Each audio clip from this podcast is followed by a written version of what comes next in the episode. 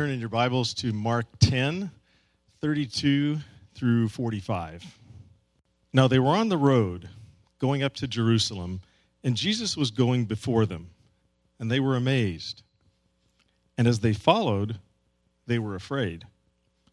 Then he took the twelve aside again, began to tell things that would happen to him. Behold, we are going up to Jerusalem, and the Son of Man will be betrayed to the chief priests and to the scribes and they will condemn him to death and deliver him to the Gentiles. And they will mock him and scourge him and spit on him and kill him. And the third day he will rise again. Then James and John, the sons of Zebedee, came to him, saying, Teacher, we want you to do for us whatever we ask. And he said to them, What do you want me to do for you? And they said to him, Grant us that we may sit, one on your right hand and the other on your left in your glory. But Jesus said to them, You do not know what you ask. Are you able to drink the cup that I drink and be baptized with the baptism that I am baptized with? They said to him, We are able.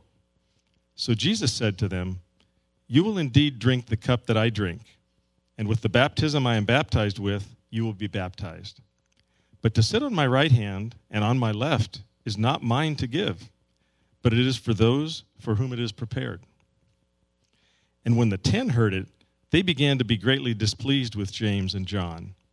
But Jesus called them to himself and said to them, You know that those who are considered rulers over the Gentiles lord it over them, and their great ones exercise authority over them. Yet it shall not be so among you. But whoever desires to become great among you shall be your servant and whoever of you desires to be first shall be slave of all. For even the Son of Man did not come to be served, but to serve, and to give his life a ransom for many. Well, this morning, I hope you'll keep your Bibles open there to the Gospel of Mark, chapter 10. We're going to look at that together, work our way through this incredible passage. Last week, as we spent time just a little bit earlier in Mark, chapter 10, we compared the disposition of children, the disposition of need and dependence, with the disposition of a rich young man, a man who was self righteous and self sufficient. In the, this morning's passage, as we see what the gospel author Mark, the Spirit, has preserved for us here, we compare a confident, self sacrificing purposeful Lord with a grasping, self elevating set of disciples. Friends, when I listen to that, I and I look at that comparison, I look at a comparison between the Lord and myself, the Lord and his people. This is what we're like.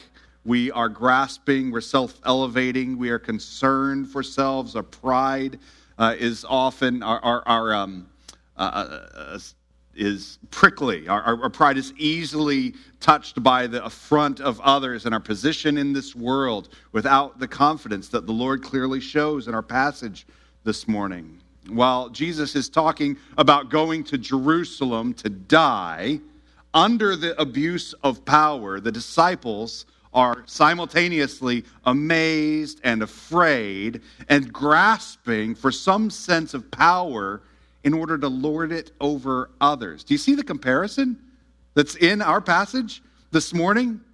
So, what does Jesus do? In response, Jesus, who has highlighted a few areas of faithfulness in our recent passages, areas of faithfulness such as marriage, he's addressed wealth. In our passage today, he addresses, he reminds us that, that part of our discipleship, part of our followership. What it means to follow after the Christ is to follow Jesus on the road of suffering, and a particular kind of road of suffering, a road of self giving love. Let's pray together. Heavenly Father, I thank you for your word this morning. I thank you for the, the, the power and the poetry of your gospel this morning. Thank you for your Spirit's work that can weave this incredible story and all of its details into our lives. We trust you that you would do this work this morning. You would confront us, that we would see ourselves in James and John. That we would see ourselves in, in grasping and fear. We would see our need for this Christ and see the beauty, the amazing nature of your grace, your self giving love toward us. Lord, we pray for your work in the midst of the congregation, and even as we go from this place to walk in what you have so beautifully laid out before us this morning, we pray for this in the name of Jesus. Amen.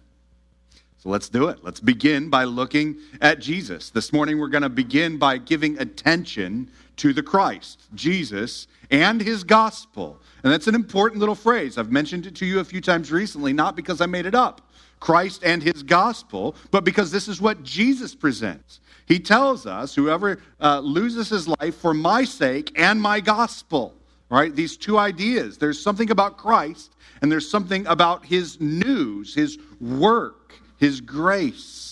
We're going to give attention to Christ and his gospel, and then we're going to turn to the ongoing mistaken mindset of the disciples. And it's going to serve to tutor us this morning.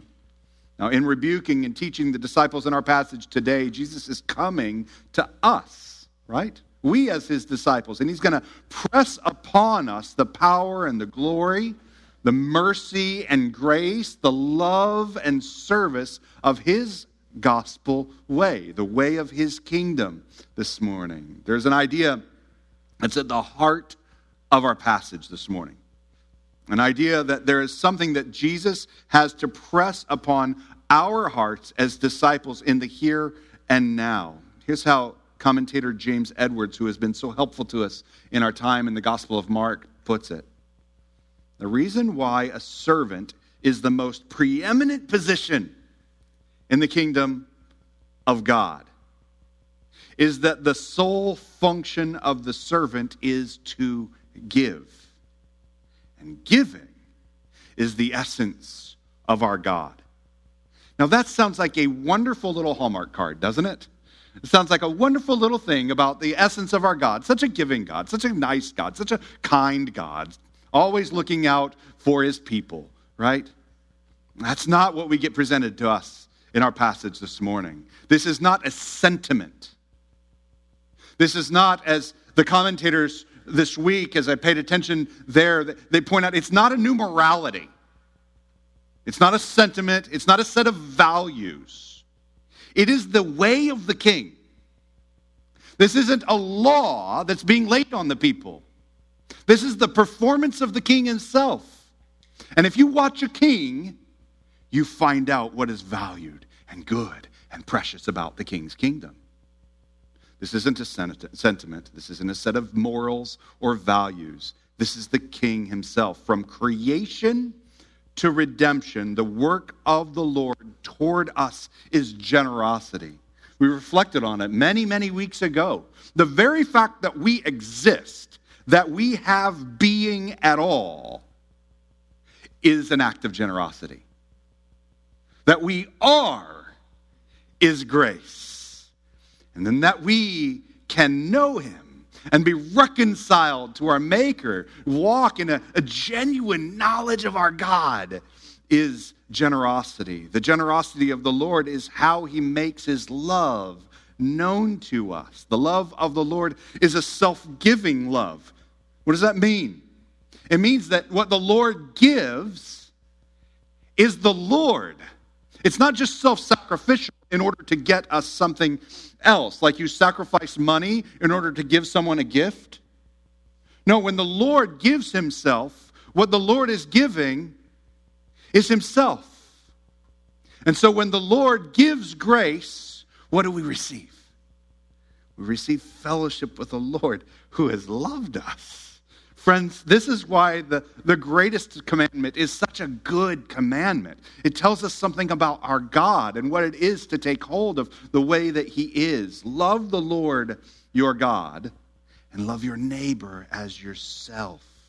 It turns out this morning's teaching is not one of the value statements of the way of the kingdom, it is central to the nature of the kingdom of God. The Lord Jesus is perfect in his fulfillment of these two commands to love the Lord and to love his neighbor And his perfection not only is a means by which we are reconciled to God, but he also becomes for us a perfect example of the way of the king's kingdom. We, we aren't just reconciled to God, we're reconciled to his way and brought into it to participate is, as, as genuine partakers and participants in the king's kingdom. To follow after the Lord by faith is to confess that the way of the Christ self giving love is good. I'm going to say that again because I think it's a definition of faith. It's a, it's, it's a definition of an essential aspect of faith that we can, we can kind of miss. We think of faith as simply a, a belief, an assent that something is true. But faith calls us to put our trust in it, that it's true in such a way that it's good. The way, faith is to confess that the way of Christ's self giving love is a good way. And so we adopt it because it's a good way as our way, because we want to walk in a good way. We walk in the way of self giving love not simply as a dutiful obedience to a command by a God to whom we have been reconciled, but as a people who have come to treasure and delight in grace. We're not just recipients of grace, we are those who have come to delight in grace. If faith declares that grace is good for us to receive, then surely genuine faith also declares that grace is good for us to give. That's what faith is. We believe grace is good. And if it's good for the Lord, it's good for his people. It's this very mindset that's held forth for us in Philippians chapter 2. I encourage you. In this passage, this passage is being reflected upon in Philippians chapter 2. And here's how it goes.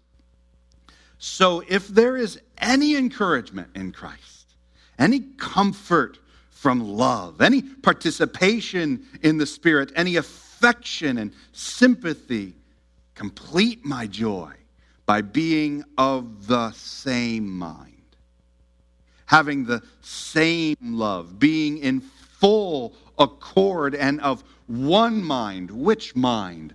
The mind of the Lord. You hear it, right? If you've partaken in the comfort and love of Christ, participate in the way of Christ. He goes on do nothing from selfish ambition or conceit, but in humility count others as more significant than yourselves. Let each one of you not look to his own interests, but also to the interests of others. Have this mind among yourselves, which is yours Remember, what is grace? But self giving love. Christ has given us his love. It's yours in Christ, who, though he was in the form of God, did not count equality with God a thing to be grasped, but emptied himself by taking the form of a servant, being born in the likeness of men, and being found in human form, he humbled himself by becoming obedient to the point of death even death on a cross. That is what is presented for us in Mark chapter 10. And Jesus knows it. He's declaring it. He's telling them that the Son of Man, who has been born, taken on flesh, walks in obedience to the Father, is going to give his life. This is your mind. This is your mind, church in Christ. The beauty of the word which speaks with a united voice of the Spirit of God. Truly, this is the Spirit of Christ speaking to us in both texts. Now, let's open our passage this morning and see how that mind of Christ plays itself out in our passage. We begin verse 32. They're on a road, right? They're going up to Jerusalem. Jesus is walking ahead of them. And they're amazed. Now, uh, they're on this road from Jericho to Jerusalem. Jerusalem is about 20 miles away from Jericho, or 3,500 feet up to, from Jericho to Jerusalem. It's appropriate that our passage says that they're going up to Jerusalem. Jesus is making a pilgrimage to Jerusalem to celebrate the feast with the saints. Now, what a powerful image. Christ gathering to worship as a worshiper. He's coming in the flesh, fulfilling all righteousness to gather into Jerusalem with all the saints to worship the Lord. But now, as we've reflected on already together, how are all of these sinners, we just called them saints, we know the truth. We find out the truth of two of them right here on the road, right? We know the truth. These are sinners. How do sinners gather and approach a holy God but through the redeeming sacrifice of what Jesus is about to perform in the city to which they are all gathering? That's amazing. Jesus, the fellow worshiper, gathering himself with many pilgrims in the midst of the congregation in Jerusalem. That's the, the image that we have for us as they're making their way up to Jerusalem, is also the mean by, means by which any worship becomes acceptable to God. We have, in our passage today, the means by which we gather. This morning, it's one of my favorite thoughts. It's a repeated thought in the call to worship that there's, there's a way in which we gather, we heap all kinds of other ways. We're, we're late. We're late again. We can't gather. We're late. We bickered. We argued this morning. We can't gather. I know what I was like this week. I shouldn't gather. I'm tired this morning. I'm not ready. And you're right, across the board. But we don't gather by any of those means. We gather because the Lord is at the head, He's in the front, and He went up to Jerusalem. And He prepared the way by which anyone would come. And so we come. We come in humility, we come humbled by His grace. And we come to remember His grace and to celebrate His grace, to receive His grace, and we go to make His grace known. In verse 32, we're told that Jesus was walking, and we're given this little bit of information ahead of them. He's walking ahead of them. The images of the Lord is with a clear, clear-minded purposefulness to accomplish in perfect obedience to the Father the purpose of his coming. He must go up to Jerusalem. And he's going there to give his life as a ransom for many. Isaiah presents the suffering servant in this way in Isaiah 50, verse 7. Therefore, I have set my face like flint, and I know that I shall not be put to shame.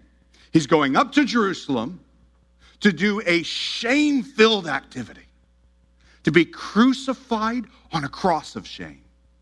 But he's confident to do it because he knows he goes there to accomplish the purposes of the Lord God. Jesus appears here more like the master than ever, going up to Jerusalem to be crucified. It's appropriate that he would stand up and lead the people up to Jerusalem because the first is the one who gives his life away. He's going up to Jerusalem as the master because he goes up to Jerusalem as the servant. That's the whole point of our passage this morning, isn't it? Jesus shows himself to be the true master, the true Lord, by setting himself up in the way of the servant and then walking in it. Jesus here physically depicts that the first is the one who leads the way on the road of suffering. But we would do well to remember that while his road travels through suffering, it doesn't end in suffering. It's not the end point. The end point is glory. The end point is resurrection. The end point is eternal life. When we gather together on, on Sunday morning, we gather not as a people of suffering, but people who remember the resurrection of our Savior Jesus Christ. That's where we're going. That is the end. That's what we hold in our minds when we remember Jesus who walks through suffering to glory. We do well to remember to look to Jesus in Hebrews 12, the founder and perfecter of our faith, who, for the joy that was set before him, endured the cross, despising the shame, and is seated at the right hand of the throne of God. He looks to glory and walks right through the suffering like flint, set on where he's going. Love is a self giving service that also holds in view the joy and glory of the kingdom of heaven. We know the suffering is there. We know the hardship, the sacrifice. We know that to be a servant means to serve. Like actually. To be self giving means to give. To be humble means to be made low. We know that.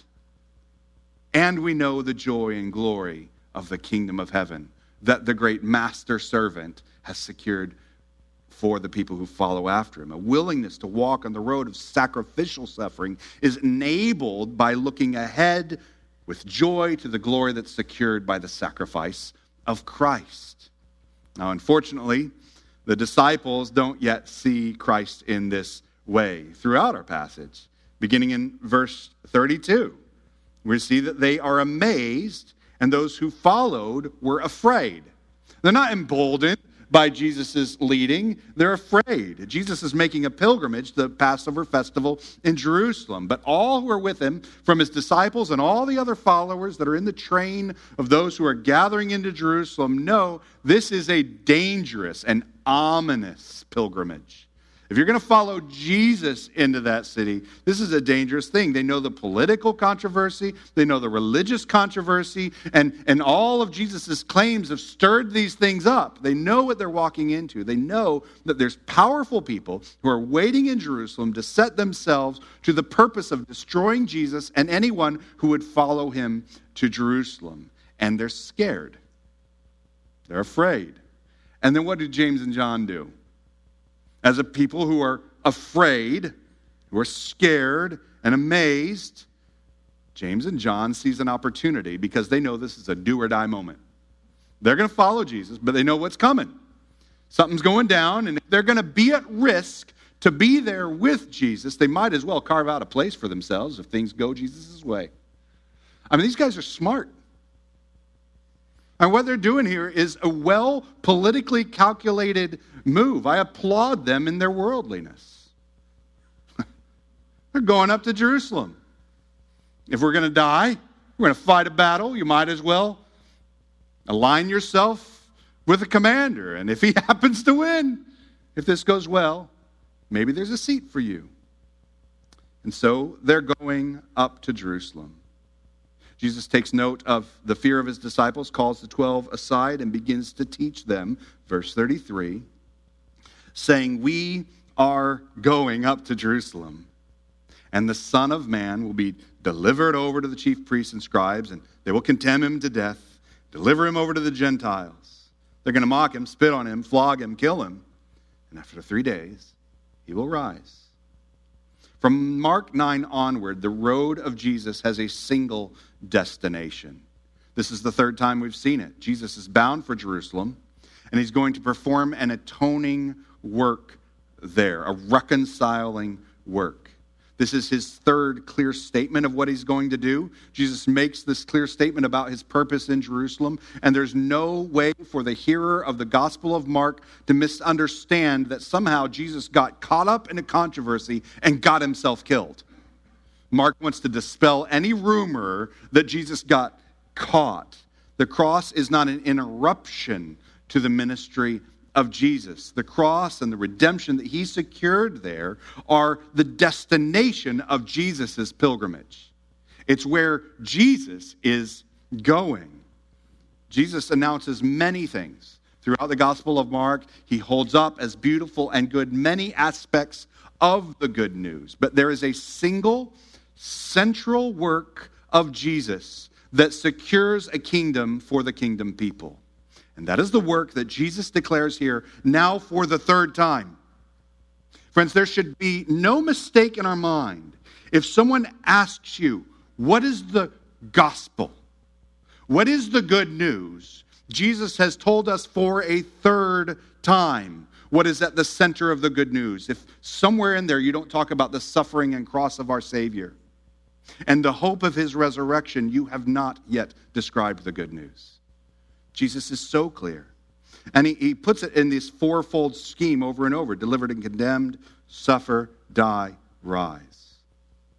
Let us remember that Jesus' previous two statements, each building up and growing uh, in their clarity, we can go back and, and read them from Mark chapter 8, verse 31. He began to teach them that the Son of Man must suffer many things, be rejected by the elders and the chief priests and the scribes, be killed, and after the third day, rise again. Mark chapter 9, verse 31. Isn't that handy? The Son of Man is going to be delivered into the hands of men. They will kill him, and when he is killed, after three days, he will rise, delivered, suffering, and killed, rising. These are the elements that are presented rejection and deliverance, suffering, death, and resurrection. Each of these statements, the disciples respond to Jesus. Each time, all three times, Jesus makes this clear proclamation of his purpose in going to Jerusalem. In Mark 8, Peter rebukes Jesus Lord, Master, let me tell you what you should do. In Mark 9, the disciples begin to argue. Right after Jesus declares his intent to give his life for them, they argue who is the greatest. And then here in Mark, Mark 10, James and John jump right to the front of the line. Let's consider what is the gospel. In this morning's passage, Jesus is explicit about where he's going. The disciples and the others who are following him are upset about how dangerous the journey is. They're amazed, and all the others are afraid. In each case, the disciples haven't yet grasped the atoning purpose of the Christ that was made known in the scriptures and that Jesus is now performing for him. It would appear that in today's passage, James and John and the others, they again misunderstand Jesus. And somehow they interpret what he's doing politically as some sort of revolution. And they want to make sure that they have some sort of, sort of place in the revolution to the right and left of Jesus. Now, make no mistake, they know that Jesus is Messiah. They know he's the anointed one. They know he's a king, and they just want a place in the court. They want to establish themselves in significant positions. I mean, can you blame them? They're seeking to carve themselves out some privileged space. But they didn't understand the nature of his kingdom. They don't understand the sacrificial work that is central to the nature of the kingdom of the Messiah and what it requires for him to secure the kingdom for themselves and for all who would be a part of the kingdom of God. I wonder today, do we make the same mistake? And when I say today, I don't just mean every day. I mean like the particular moment in which we find ourselves today. Are we still looking for some political savior? I mean, really, I think that we need to ask this question. I'd love for that question to, to leak out into our conversations during the course of the week. Are we looking for a political savior? Are we still looking for God to send a man? Now, we couch it in God talk, but we're still looking for God to send a man to take the reins of a political kingdom so that we can set our little group up as the winning team. You see, we were all lined up behind your purposes, God. Can we sit on the right and the left? and be aligned with your political revolution. Politics become the new religion. There's a, a vehemence to political discourse today that is, I want to say, near religious. It's not even near religious anymore. I want to tell you something today. There is no political savior coming. There's no man or woman coming that you can vote for, that you can organize behind and bring to power that can heal what ails us. Now, there is a man, and he's coming, but you're not going to vote for him. He's coming, and his name is Jesus. He's the God man, and he has secured redemption.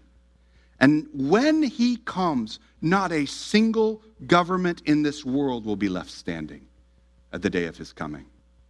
not one of our party affiliations, no matter what good cultural endeavor they may be involved in, not one will be judged to be on the right side of history. A Mighty Fortress is Our God, written by Martin Luther, puts it, or he orients us where we ought to sit down. Did we in our own strength confide? Our striving would be losing. We're not the right man on our side, the man of God's own choosing. Just ask who that may be Christ Jesus. It is He, the Lord of hosts, His name, from age to age the same. He must win the battle. History has a singular focus, and it's the glory of the Lord. And what do we await? The day of the Lord. It's why we say it after communion, after we remember the means by which we are reconciled and brought into his kingdom. Lord, come quickly. Lord, that's our vote. That's our faith. That's our confidence. Lord, come quickly. That Mark records for us a mistaken vision of James and John is a gift to us. It's a warning, it's also a gift we would do well to listen carefully this morning to the sons of Zebedee, James and John.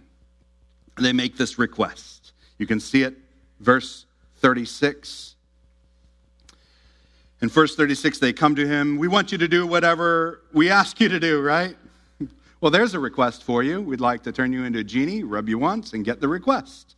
James and John, they begin by asking this request without making the actual request known. And it's interesting what Jesus' response is. It's actually the same exact words that Jesus says to Bartimaeus, the blind man, in the next passage that we'll look up next week. What do you want for me to do?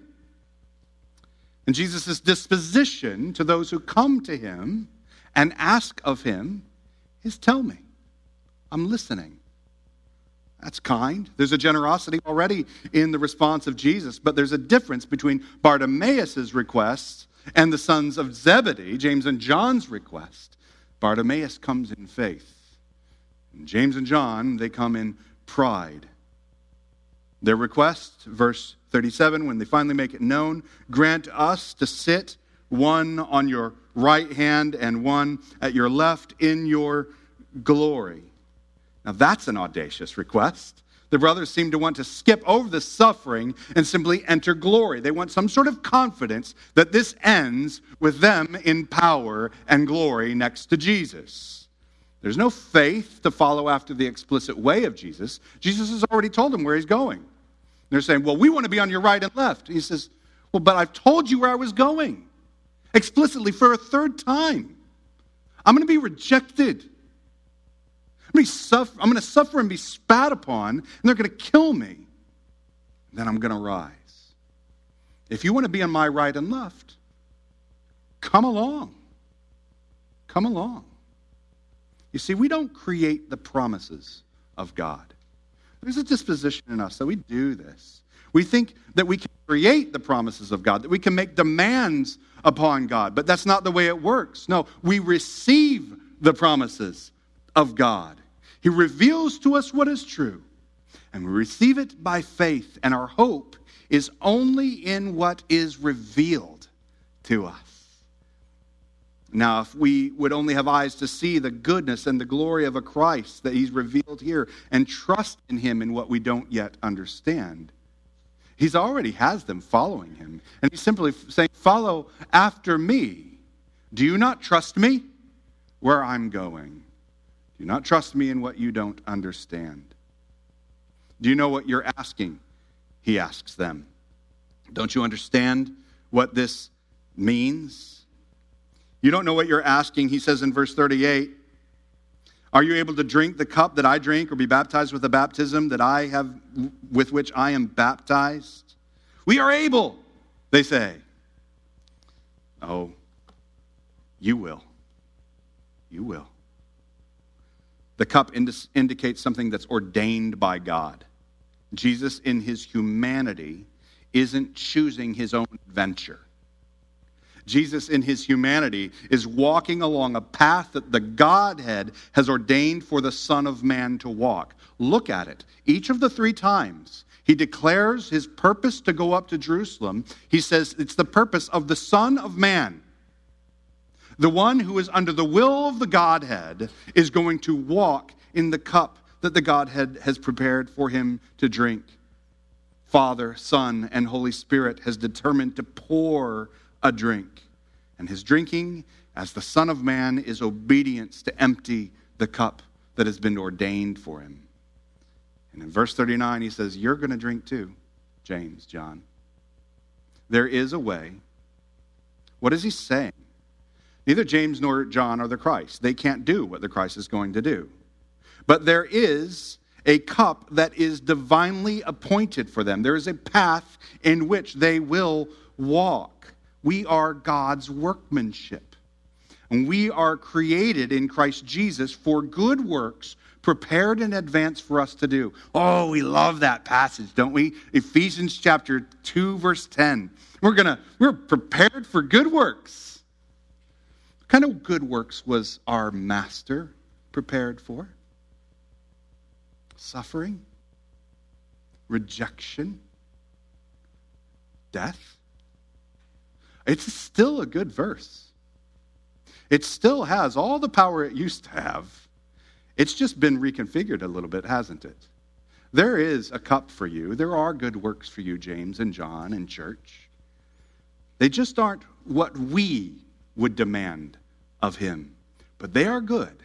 Because if the way of our Savior is a way of grace, the way that we are to walk in is a way that is good, a way that is grace. There's a cup for us to drink. We don't know what the Lord has prepared. We only know that the Lord has gone before us, and our business is to follow in the way of his kingdom. There is a way that has been made clear to us.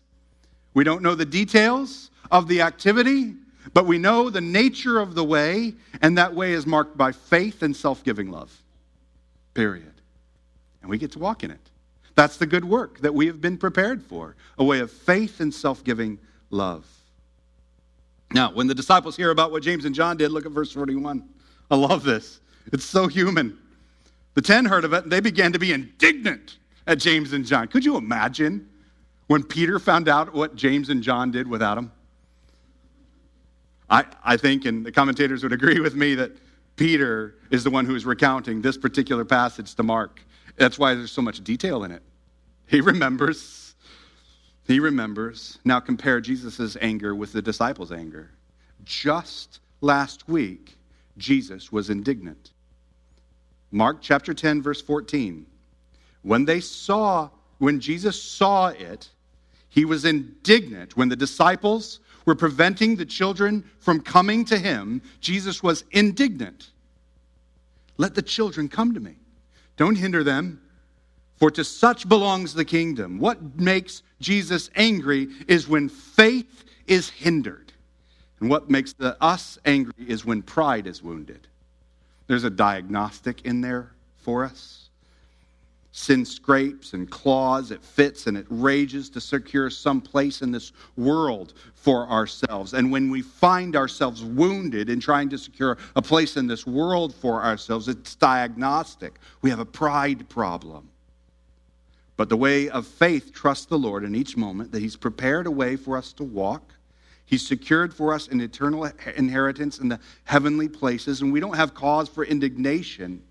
Our pride cannot be wounded because our glory is securely kept for us in God.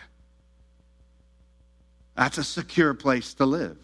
That's where Jesus is walking like flint set on Jerusalem. Let's consider the great ones. Look at Mark chapter 10, verses 42 through 44. Jesus called them to himself, and he says, You know that those who are considered rulers over the Gentiles lord it over them, and their great ones exercise authority over them. But it shall not be so among you. But whoever would be great among you must be your servant. And, if you didn't get that, whoever would be first among you must be slave to all. For even the Son of Man came not to be served, but to serve. Jesus couldn't have put this in more drastic terms. The one fitted for the kingdom is the one who takes on the, the, the disposition and the position of the one who is radically least in the world the servant and the slave. And then he clears up any question in the matter. And whom are we to serve? And he couldn't have chosen a more inclusive word. All. A slave, very bottom of everyone. Jesus has been pressing this teaching upon the disciples for chapters now, all along the journey. From the first moment he revealed them to them his sacrificial purpose, he's been telling them this singular idea. I want to go back and just remember him very quickly. Mark chapter 8, verse 35, Jesus calls the crowds to him and he says, Whoever would save his life will lose it, but whoever would lose his life for my sake in the Gospels, right, will save it. Mark 9 35. Along the road, the disciples are bickering about who's greatest among them. And Jesus says, If anyone would be first, he must be last of all and servant of all. He then points out that they should receive even the least in the community, even the child in Jesus' name and for his sake. Then Mark 9 40 and 41, where disciples are unable to cast out a demon. The man who was not among them was able to cast out the demon. Jesus says, For the one who is not against us is for us. For truly I say to you, whoever gives you a cup of water to drink because you belong to Christ will by no means lose his reward, taking up the place of a servant. The word is of, for servant in our passage this morning is doulos. And doulos is a word that indicates one who is a, ser- a table servant. You bring water to someone, and you won't lose your reward. Mark 10, verse 15, Jesus rebukes the disciples for preventing the children to coming to him. And he says, Truly I say to you, whoever does not receive the kingdom is like a child, shall not enter it. And then in verse 31 of chapter 10, the disciples, they're bewildered at the prestigious, rich young man who appears to be unfit for the kingdom of God. I mean, if the rich young man isn't fit, who is fit? Jesus concludes his continued instruction of the disciples in this way But many who are first will be last, and the last first. And all the while, Jesus has been interspersing these experiences with the disciples, these explicit teachings that he keeps pulling them aside to give to them with the direct teaching of the sacrificial purpose of the Son of Man. You see, he's not teaching them, he's walking in front of them. And then we have Mark chapter 10, verse 45, the very theme verse that's at the center of the book of Mark. Here at the conclusion of our passage, Jesus comes to one of the clearest statements and yet the humblest, most sacrificial nature of his purpose. For even the Son of Man, the one sent by the Lord, even the Son of Man cannot, came not to be served, but to serve and to give his life as a ransom for many. Jesus the Lord is the great servant, and his service could not be put any more clearly. His service is redemption. You know, I thank God this morning for many things in our passage. One of the things that is chief among them is that among the followers for whom Jesus would give his life as a ransom, he's going to give his life for these disciples. Among them are those who formerly thought themselves first in the ways of the world. That's an encouragement to me. That means that sinful, prideful, no way at all into the kingdom according to the flesh. People like you and like me have been brought into the kingdom by the redemptive purpose of our God. There's hope for the arrogant and the prideful. If you feel crushed this morning, it's because you're paying attention. It's because you read and heard what the word has to say for us. In and of ourselves, we are crushed and without hope. But if you have, if you see the grace of this passage, you know the hope that we have in Christ. In rebuking and teaching the disciples in our passage today, Jesus is coming to us this morning, a people without hope. And he's pressing upon us the power and the glory, the mercy and the grace, the love and self giving service of his gospel toward us today. Do you hear the word love? The self giving love to prideful, arrogant John and James. To follow after the Lord by faith is to confess that the way of the Christ self giving love is good. To come to the least, grasping people like James and John is love. And it's good. It's to confess that his way is not our way, that we're sinners and rebels on our own, that by grace we have been forgiven and transformed and so adopted into a way that isn't our own. Not an improvement on our former efforts, but to cast off our former efforts and take hold of his way. We walk in a self giving love, not as a dutiful obedience to a great command, not to a conformity to a new moral law, but as a people who have come to treasure and delight in grace. That's the call this morning. Do you love the way of the Master? Does it sound good? Like good news, what Jesus has done. And so, if you come to love the way of the math, Master, if faith declares that grace is good for us to receive, then surely genuine faith declares that grace is good for us to give because we love the way of the one who has redeemed us.